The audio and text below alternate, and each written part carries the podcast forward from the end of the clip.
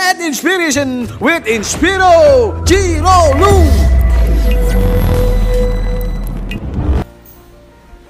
Banyak yang bertanya kepada saya, kira-kira apa yang terjadi ketika hotel sudah buka?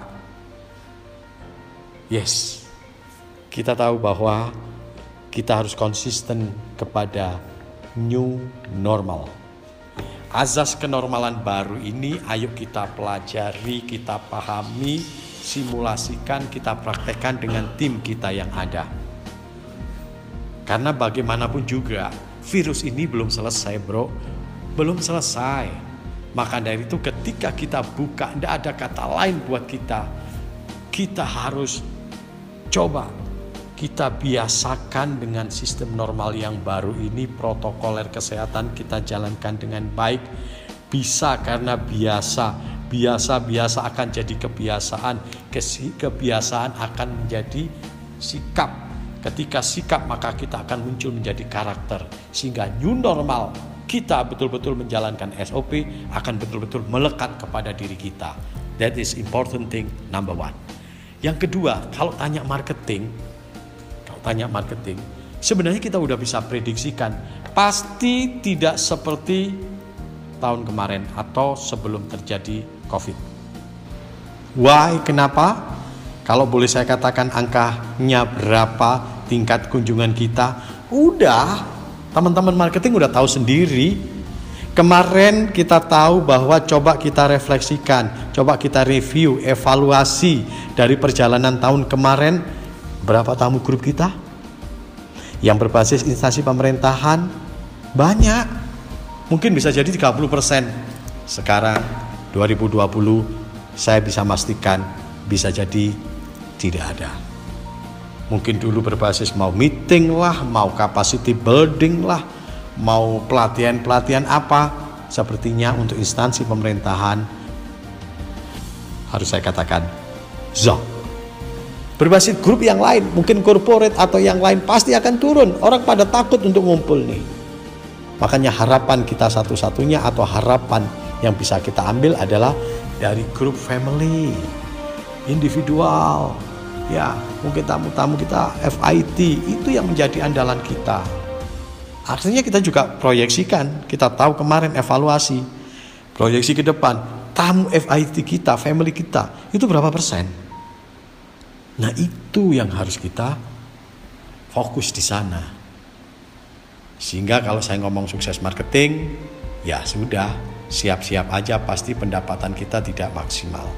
Dan ketika sukses market, maka pasti ada korelasinya dengan kesuksesan finance.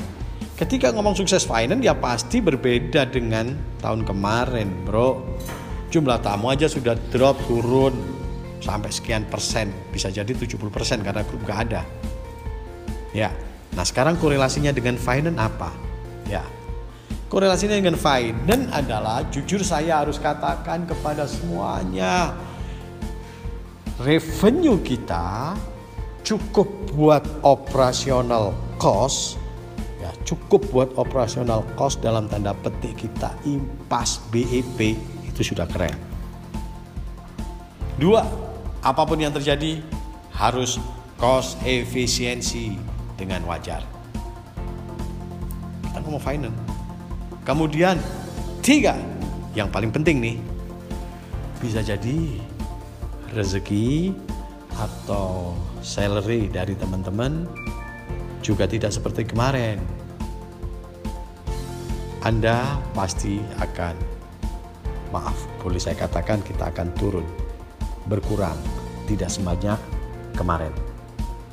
Apa pun yang Anda terima, tetap bersyukur. Kemudian bagaimana dengan sukses SDM? Ingat teman-teman kita semua melakukannya adalah langkah demi langkah, step by step, ben ora step kejang. Nah, tuh kan. Ketika ngomong SDM, uh, ini harus ada sebuah perubahan mindset, ada paradigma baru untuk kita memberikan sebuah servis dan pelayanan kepada tamu kita. Sebelum itu semuanya, tolong deh jaga diri itu jauh lebih penting. Setiap siapa pun orang-orang di dalam hotel, tim kita, tim manajemen dan semuanya, tolong jaga kesehatan Anda, jaga imun Anda. Bila perlu, tidak ada salahnya kita ada jadwal untuk olahraga. Bahkan boleh saya katakan wajib olahraga. Minimal Anda melakukan gerakan-gerakan kecil, stretching, senam, pemanasan dan sebagainya bisa jadi kita lakukan secara bersama-sama, programkan dan pastikan tim kita adalah sehat. Bila perlu, vitamin. Jangan lupa untuk jaga imun. Ada tanda-tanda sakit, ada tanda-tanda Anda capek dan nyaman, sampaikan kepada tim. Silakan. Yang bisa jaga diri bukan orang lain, tapi diri Anda sendiri.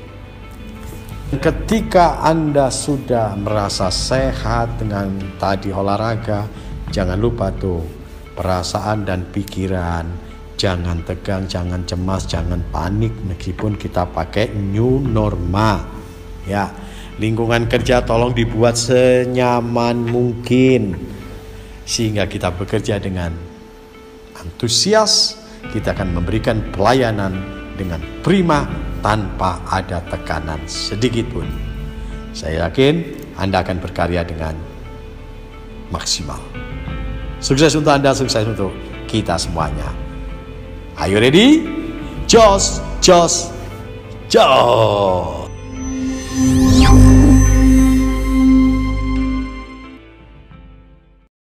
Inspiration with Inspiro Giro Lu. Oke, okay, uh, eh, Pak Ro, yes. atau mungkin saya lebih enak nyebutnya Mr. Ro gitu ya, yes. ya, Mister gitu aja supaya lebih akrab ini ya. Oke, okay, baik. Um, uh, kalau ngomong tentang new normal ini ya, sebelum kita masuk ke bagaimana nanti SOP-nya di dalam jeram dan lain sebagainya ini, uh, kita coba bahas dulu sedikit tentang new normal apa. Karena di luar sana ini masih banyak loh yang yang ternyata menganggap new normal apa itu adalah bentuk kebebasan gitu ya. Setelah dikurung sekian lama terus keluar akhirnya ke mana-mana uh, bukan new normal lagi tapi kembali ke normal yang dulu yang pokoknya bisa ke mana-mana dengan bebas. Uh, mungkin mungkin uh, sedikit sedikit yes oke. okay. Mas Angga welcome to new normal. Selamat datang di kenormalan yang baru ini artinya apa adalah kita sedang mengalami situasi kritis atau critical condition. Yep. Setelah critical condition ini, sebut aja pandemi atau COVID yang ada bahasa letternya, kemudian kita masuk kepada babak baru. Yang jelas ini suasana suasananya sudah berbeda dengan sebelumnya. Okay. Nah maka dari itu setiap uh, usaha, kemudian apa pun pemerintahan lah, kemudian sekolah semuanya lagi adaptasi untuk melakukan sebuah tatanan baru protokoler baru. Kuncinya kita harus adaptif. Adaptasi terhadap adaptasi sesuatu ini. yang baru. Ini Dan ya. ini semuanya, semuanya pada tahu bahwa saya harus adaptasi dengan situasi yang baru. Makanya ketika sesuatu yang baru, maka satu kuncinya kita harus belajar. Yep. Namanya adaptasi siap, kita belajar, kita pahami, kita kuasai, ya sosialisasikan, praktekkan, praktek, ya. Simulasikan. Jadi sebelum uh, tamu datang itu memang benar-benar harus betul sendiri. betul di internal kita kita simulasikan bagaimana tamu datang dan sebagainya kenapa karena bisa karena biasa okay. biasa biasa jadi kebiasaan kebiasaan kebiasaan melekat di dalam diri kita akhirnya menjadi sikap. Ketika sikap ini kita lakukan terus menerus bertahun-tahun terus berganti hari akhirnya betul-betul melekat jadi karakter jadi karakter ya, ya, ya. iya Nah, ini berarti new normal ini kita harus mulai melakukan hal itu, Pak ya, yes. untuk, untuk untuk kita bisa adaptasi dengan kondisi yang kebaruan sekarang. Karena yes. sepertinya sudah nggak mungkin lagi kita keluar ke mana-mana sebebas dulu, ya. Meskipun dalam tanda kutip uh, untuk keamanan sebenarnya masih bisa, hmm. asalkan kita harus biasakan diri seperti yang ya. barusan kita. Bisa, bisa. Kita bisa ke mana-mana. Kita bisa berwisata, asalkan semua semua komponen masyarakat yang ada uh, di dunia atau di Indonesia khususnya ini mereka sudah memahami dengan protokol-protokoler atau aturan-aturan baru. Yap, yap. Termasuk di Arung Jeram That's juga right. nanti ya. Yeah. Oke, oke. Kalau begitu untuk Kaliwatu sendiri kira-kira apa nih yang disiapkan eh, pada saat nanti ketika new normal ini sudah mulai di, di launch gitu ya, sudah mulai dilakukan di Yes. masyarakat Indonesia. Eh, Apa apa apa memang sudah dibikin sendiri atau ada acuan-acuan khusus? Ada ada ada ajuan yang diberikan eh, terutama kemarin kita sempat conference ya dengan teman-teman Yap, dari. PB. Ini thank you teman-teman Ya, PB. Ini, ini kita keren. pelajarin ya. Ya, Jadi masukan yang jadi biasa ya, Pak ya. ah, di sini sangat lengkap sekali. Juga eh, bagaimana tata caranya mulai reservasi dan sebagainya. Ini sudah kita pelajari dan menjadi SOP kita. Dan kepada sahabat-sahabat eh, provider yang lain silakan diadaptasi sesuai dengan lokasi yang ada. Dan silakan Anda diskusikan tidak ada baik tidak ada salahnya kalau kita diskusi dengan teman-teman pemerintahan ya. Ini thank you Pak Haji. Ya. Kemudian yang kedua, yang kedua untuk menjalankan SOP ini sekali lagi teman-teman ya, tolong betul-betul bila perlu Anda buatkan video, Yap. ya, simulasikan sehingga betul-betul kita akan laksanakan itu dengan baik. karena dengan video jauh lebih berbicara gitu pak ya Ya. supaya orang juga tahu apakah video itu nanti hanya untuk uh, apa internal atau No no no no, juga untuk internal ya, untuk tamu ya. Dan tadi juga saya sampaikan bahwa protokol kesehatan ini tidak hanya eh, di dunia arung jeram. Ya. Kita aja kalau ada agent travel datang ke sini, mereka pun kan juga punya standar juga new normal baru, misalnya kendaraannya kapasitasnya harus menjadi 50% harus pakai masker. Dan tamu sebelum berangkat saya kira teman-teman agent itu juga punya SOP juga gitu loh. Sehingga ketika datang ke tempat kita tanggung jawab kita ya kalau kalau tamu yang tidak lewat agent atau langsung ke kita kan rata-rata kita pakai Ya, online. ya, online ya. Berarti sudah disiapkan ya seperti apa barcode yang ah ini contohnya ini ya seperti ini jadi memang benar-benar uh, dalam kondisi pandemi semacam ini jika ingin berpariwisata Arung Jeram khususnya di Kaliwatu uh, itu sebaiknya begitu ya sebaiknya benar-benar harus uh, booking secara online. Online. Tapi bagaimana dengan uh, kan kita sering ketemu nih uh, khususnya di teman-teman pelaku apa operator arung jeram yang lain itu ada istilah tamu kita namanya go show atau FIT ya yang langsung datang ke Langsung datang. tempat itu. Itu bagaimana? Apakah ditolak atau seperti apa? Ya, yang jelas yang pertama online. Kedua, ketika ada tamu datang ke tempat kita langsung atau go show gitu ya, maka protokol kesehatan di tempat kita kita jalankan. Seperti halnya sebelum dia masuk lokasi area kita, ya, atau ke tempat resepsionis kita, ya, itu ada tim khusus yang mengukur pakai termogan Suhu tubuh ya. suhu tubuh. Ya, Oke, ada acuan khusus Pak untuk uh, uh, standarisasi berapa batas maksimal? ya 37,3. Oh, Ya, di kalau bawah yang- itu aman.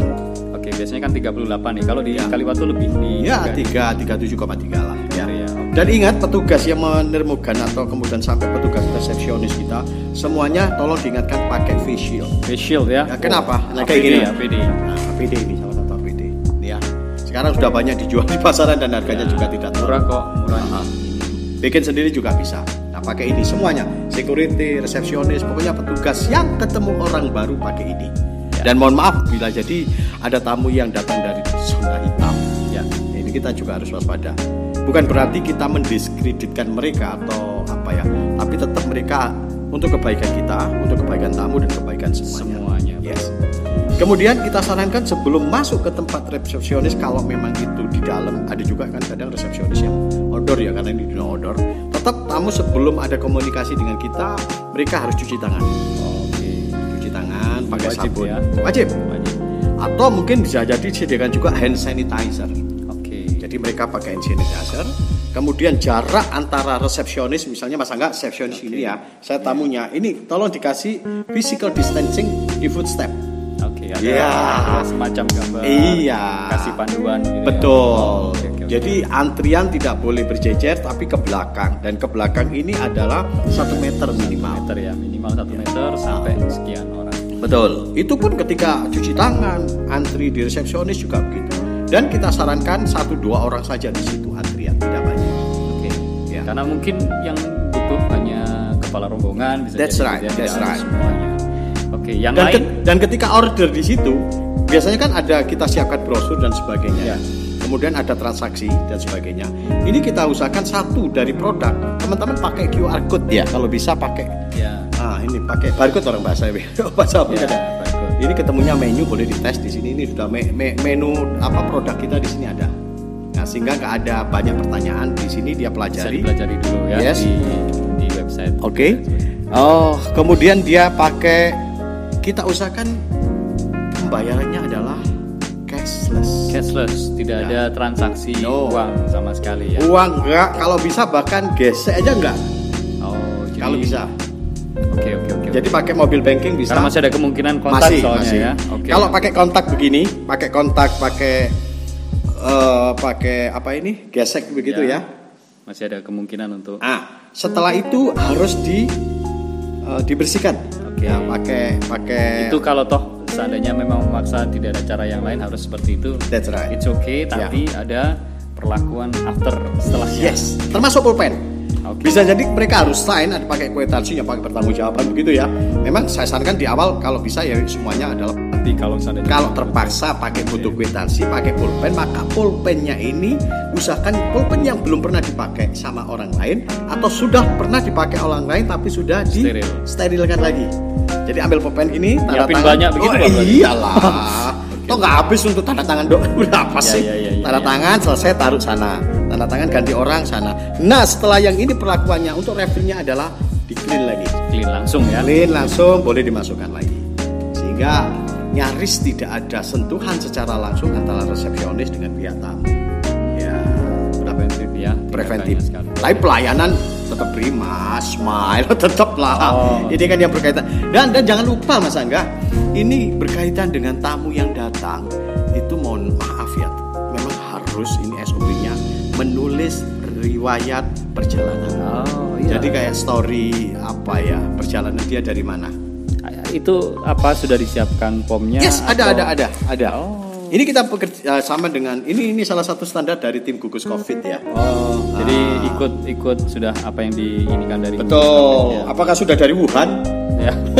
ya, Memang betul ya. Apakah anda dari Cina itu sudah pernah ke sana? Meskipun kan? sekarang sudah bukan jadi acuan lagi ya dari Cina apa segala macam karena sudah pandeminya sudah mendunia jadi uh, patut dicurigai. Bahkan sampai keluar kota pun sudah bisa menjadi uh, pertanyaan gitu. Nah, contoh ini, apakah anda mengalami demam batuk kering kesulitan? Kayaknya ini yang membuat dari bukan dari kita memang adalah dari tim gugus covid jadi kita adaptasi. Uh, okay, okay, okay. Tolong tapi menyampaikan ini hati-hati jangan sampai menyinggung perasaan dari tamu sehingga mungkin di awal untuk ya semacam edukasi ke tamu ini adalah aturan dan tapi insya Allah semua tamu yang sekarang ya. itu kan di mana-mana sama di sekolah ya. juga new normal new normal ya, semuanya saya kira juga bisa menerima oke setelah resepsionis oke okay, kita lanjut setelah resepsionis kita masuk ke uh, apa yang harus dilakukan sebelum turun ke sungai. Banyak mas ya. ya. Kan masih harus ada penjelasan. Oke. Okay. Ah, penjelasan itu seperti apa pak? Apakah kalau dulu kan itu dia kumpulkan semuanya itu bergerombol di dalam ruangan bisa jadi ya atau ada yang di dalam ruangan. Kalau yang sekarang ini apakah masih mengacu seperti itu atau sudah? Pertama kuota, kuota. Oh, oke. Okay. Kuota. Secara ini kan kadang bisa kita lihat sendiri ya di Kaliwatu bisa sampai 500 orang. Sehari bisa sampai 500 orang. Aduh, sekarang no no no no ya. Cut ya, Pak. Ya, step by step lah, okay. step by step. Jadi tamu yang datang uh, kita batasin bahwa satu pengarungan ya kita buat sementara 20 20 ya. Oke, okay. itu sesuai dengan resource yang ada di Kaliwatu yes. sendiri. Jadi sesuai fasilitas kesehatan yang ada, lokasi yang ada. Okay. Jadi kita harus uh, siapkan lokasi itu dan penjelasan untuk safety talknya hmm. juga tolong pakai diregangkan begini jadi masing-masing berjarak. Kayak, kayak mau senam nah, gitu ya. Iya, okay. kasih jarak sehingga uh, bila perlu penjelasan dari ini juga tentu dari kayaknya pakai masker ya standar itu pakai kacamata yang kayak face shield itu ya tapi yang putih itu tidak harus face shield ya tapi insya Allah sudah melindungi mata jadi penjelasan standar sama Cuma diingatkan lagi di perahunya itu ada di boot kita itu kapasitasnya kalau 6 harus jadi tiga. Separuh ya. Ya boleh di cross. Jadi kalau di towardnya itu biasanya kan dua kanan kiri, satu di toward, satu di toward. Cuma balance ya tetap. Oke. Kecuali tidak ini ya. Kecuali untuk keluarga. Oh, kalau keluarga perlu perlakuan khusus begitu atau? Kalau keluarga itu kan mereka berangkat sudah satu mobil di rumah setiap hari sama. Iya iya iya, iya benar-benar. Ini nih ada sempat ada kejadian kemarin ya yang hmm. di mobil satu keluarga terus istrinya disuruh pindah kayak gitu gitu ya lucu banget lucu ini banget. kalau kalau di Arung Jeram tidak enggak lah. karena karena bagaimanapun juga dari awal mereka juga sudah satu day by day di rumah ya satu rumah terus tidak ada pengaruhnya sama sekali kalau di yes, pun karena yeah. mereka sudah ini ya, ya mungkin kalau di umum naik mobil itu paling tidak juga ada promosi supaya khawatirnya kalau bukan keluarga kan begitu? Iya betul, betul ya sekali. tapi kalau di rafting kan yang daftar pasti satu. Dan kita konsentrasinya sementara ini adalah ke keluarga. Oke okay. karena corporate instansi sementara ini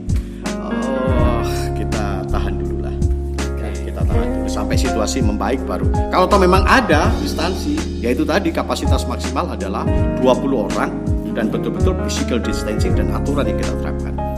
Jadi itu mulai dari finish, kemudian kita penjelasan. Dan ingat Mas Angga, alat-alat kita mulai dayung, kemudian helm dan sebagainya pun semuanya harus dalam kondisi steril. Steril ya. Hmm. Nah itu setelah misalnya dipakai oleh tamu, hmm. terus selesai itu apa langsung bisa dipergunakan tamu yang lain atau Ya meskipun meskipun kecil ya kemungkinan karena kan di air ya, otomatis dia akan bersih sendiri juga. Tapi tetap kita lakukan disinfektan penyemprot. Kita lakukan penyemprotan ada tim khusus dari tim gugus COVID internal ya tim kita. Karena kita juga harus menyiapkan SDM khusus tim COVID. Oh iya iya berkaitan dengan tim gugus COVID gitu pak ya. Nah ini nih kita coba uh, kembali lagi ke pada hmm. saat tamu-tamu datang dan sebagainya itu kan hmm. ada nih uh, pakai termogan, termogan untuk cek suhu tubuh. Yes. Nah uh, itu tadi berapa? 37,3 tiga. Nah seandainya pertanyaan begini seandainya ada salah satu dari rombongan tersebut ternyata di atas suhu yang diperbolehkan oleh Kaliwatu apa yang dilakukan? Misalnya 38 39 ya, gitu ya. apa bisa jadi kan sahabat-sahabat bisa jadi ini ya. Bisa jadi sehingga uh, tim Kaliwatu mm-hmm. sesuai dengan SOP yang ada di kesehatan maka kita sudah siapkan ruang isolasi khusus. Oh, harus benar-benar disiapkan. Jadi ini ini ini berlaku untuk semua semuanya tempat pariwisata di tempat pariwisata. Tidak hanya Arung Jeram berarti. Tidak. Jadi Arung Jeram kita Kaliwatu juga sudah menyiapkan ruangan khusus untuk isolasi. Di situ ada satu bed untuk okay. ranjang tidur. Okay. Kemudian di situ ada tim gugus COVID. Okay. Yang ada itu kurang lebih kita punya lima orang. Dan tidak boleh masuk ruangan itu selain tim gugus COVID sama si boleh dibilang kalau ngomong pasien belum lah ya. Orang yang terindikasi dengan itu gejala itu kita masukkan di situ. Karena ruang itu steril steril. Ya. di situ disiapkan P3K hand glove. Kemudian kita siapkan juga uh, face shield ya kita siapkan juga uh, snack dan sebagainya dan pakai baju APD lengkap yang kita siapkan. Untuk mungkin yang bertugas ya. iya mungkin kedengarannya menakutkan ya. Tapi, tapi ketika kita lakukan it's okay kok. It's new normal. New normal, new normal ya. jadi ini ya. sebuah kenormalan baru kalau untuk uh, masalah kesehatan. Ya dan dekat dengan toilet ya ada toilet khusus. Pri ya. private ya private ya? untuk teman-teman. tidak bercampur dengan tamu tidak bercampur dengan yang lain masuk ruangan khusus. Kalau dulu kan kita kalau sesuai dengan lembaga sertifikasi usaha kan ada punya tempat untuk kesehatan. Betul. bisa jadi sementara dialihkan ke sana. Tapi artinya menjadi khusus isolasi tidak untuk yang dua-duanya ya. Itu Mas Angga untuk uh, ruang isolasi memang wajib kalau ada tamu yang terindikasi kena kalau seandainya ternyata kondisinya semakin tidak membaik gitu Nah, di ruang isolasi itu yang paling penting adalah jangan terlalu lama, paling-paling 1 sampai 2 jam karena di situ harus ada uh, kita pasang nomor telepon.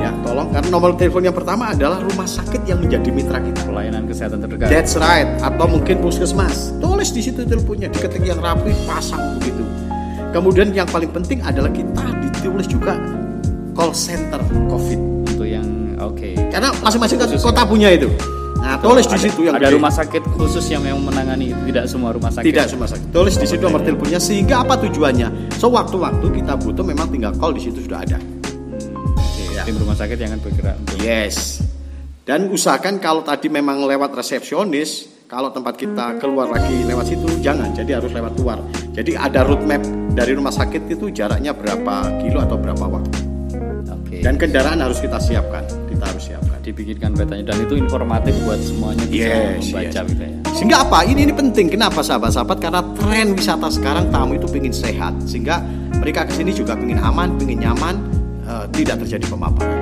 Oke, jangan sampai kita pengennya bersenang-senang gitu ya. Terus habis rafting malah membawa penyakit buat semuanya atau justru malah tamunya datang.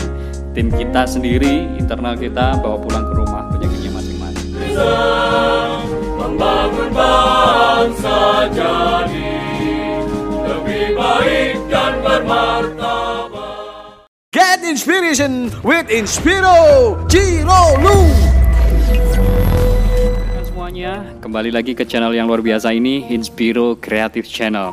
Hari ini saya Anggara Jawardana, kita akan membahas sedikit sesuatu untuk bisa kita ambil pembelajarannya untuk membuat kita terinspirasi melakukan sesuatu yang jauh lebih baik di masa mendatang. Oke, kembali ke masa sekarang yang kita hadapi bersama-sama berkaitan dengan pandemi COVID-19 ini. Banyak rekan-rekan pelaku usaha di mana-mana, terutama yang berbasis kepariwisataan, yang berbasis banyak ngumpul banyak orang dan lain sebagainya, itu benar-benar terdampak dengan kejadian saat ini di mana virus COVID-19 ini uh, begitu benar-benar meresahkan sampai menjadi pandemi global ini dan itu berakibat luar biasa dampaknya terhadap pelaku pariwisata. Kita akan membahas sedikit, saya jadi teringat sebuah cerita tentang katak pada zaman dulu Ingatkah Anda dengan cerita ini bahwa ketika kata kita masukkan ke dalam panci di atas kompor, kompornya kita nyalakan, kita isi dengan air dan mulai panaskan air. Saat suhu air mulai meningkat, katak menyesuaikan suhu tubuhnya dengan meningkatnya suhu air tersebut.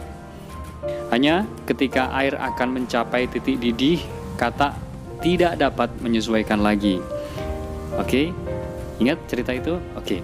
Pada titik ini, kata memutuskan untuk melompat keluar.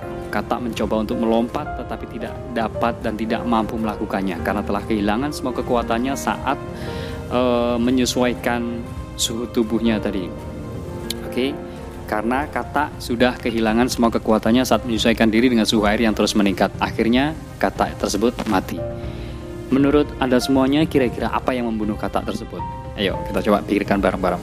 Saya tahu banyak dari kita akan mengatakan air mendidih lah yang menyebabkan kata itu terbunuh. Tapi sesungguhnya yang membunuh kata itu adalah ketidakmampuan dari kata tersebut untuk memutuskan kapan harus melompat keluar. Demikian juga dengan kondisi kita yang sekarang ini. Ketika kita harus melompat dari zona nyaman kita, Jangan menunggu nasibmu berubah, tapi berusaha mencari peluang agar nasibmu bisa berubah. Jangan menyerah dengan takdir. Kenapa saya begini? Kenapa saya begitu? Kapan saya bisa sukses? Kapan saya berhasil? Jangan pernah sekali-sekali meratapi nasib dengan pertanyaan di atas. Berhentilah menyesuaikan diri. Start jumping. Mulailah melompat mencari dan mencoba sesuatu yang baru, jangan pernah takut untuk mencoba. Lebih baik gagal karena mencoba daripada mati karena menunggu dan menunggu. Oke? Okay? Semangat itu yang sekarang kita butuhkan. Nyaman di satu tempat, oke, okay, it's okay. Tapi puluhan tahun tidak ada perkembangan buat apa? Dirimu sendirilah yang nanti merubah nasibmu, bukan aturan pemerintah, orang lain atau siapa pun. Karena kamu bukan makan dari jeripayah orang lain, tapi jeripayahmu sendiri. So, Saran saya, melompatlah sebelum kehabisan tenaga dan jangan telat melompat seperti kata. Inspirasi hari ini untuk Anda semuanya. Are you ready? Jos, jos, jos.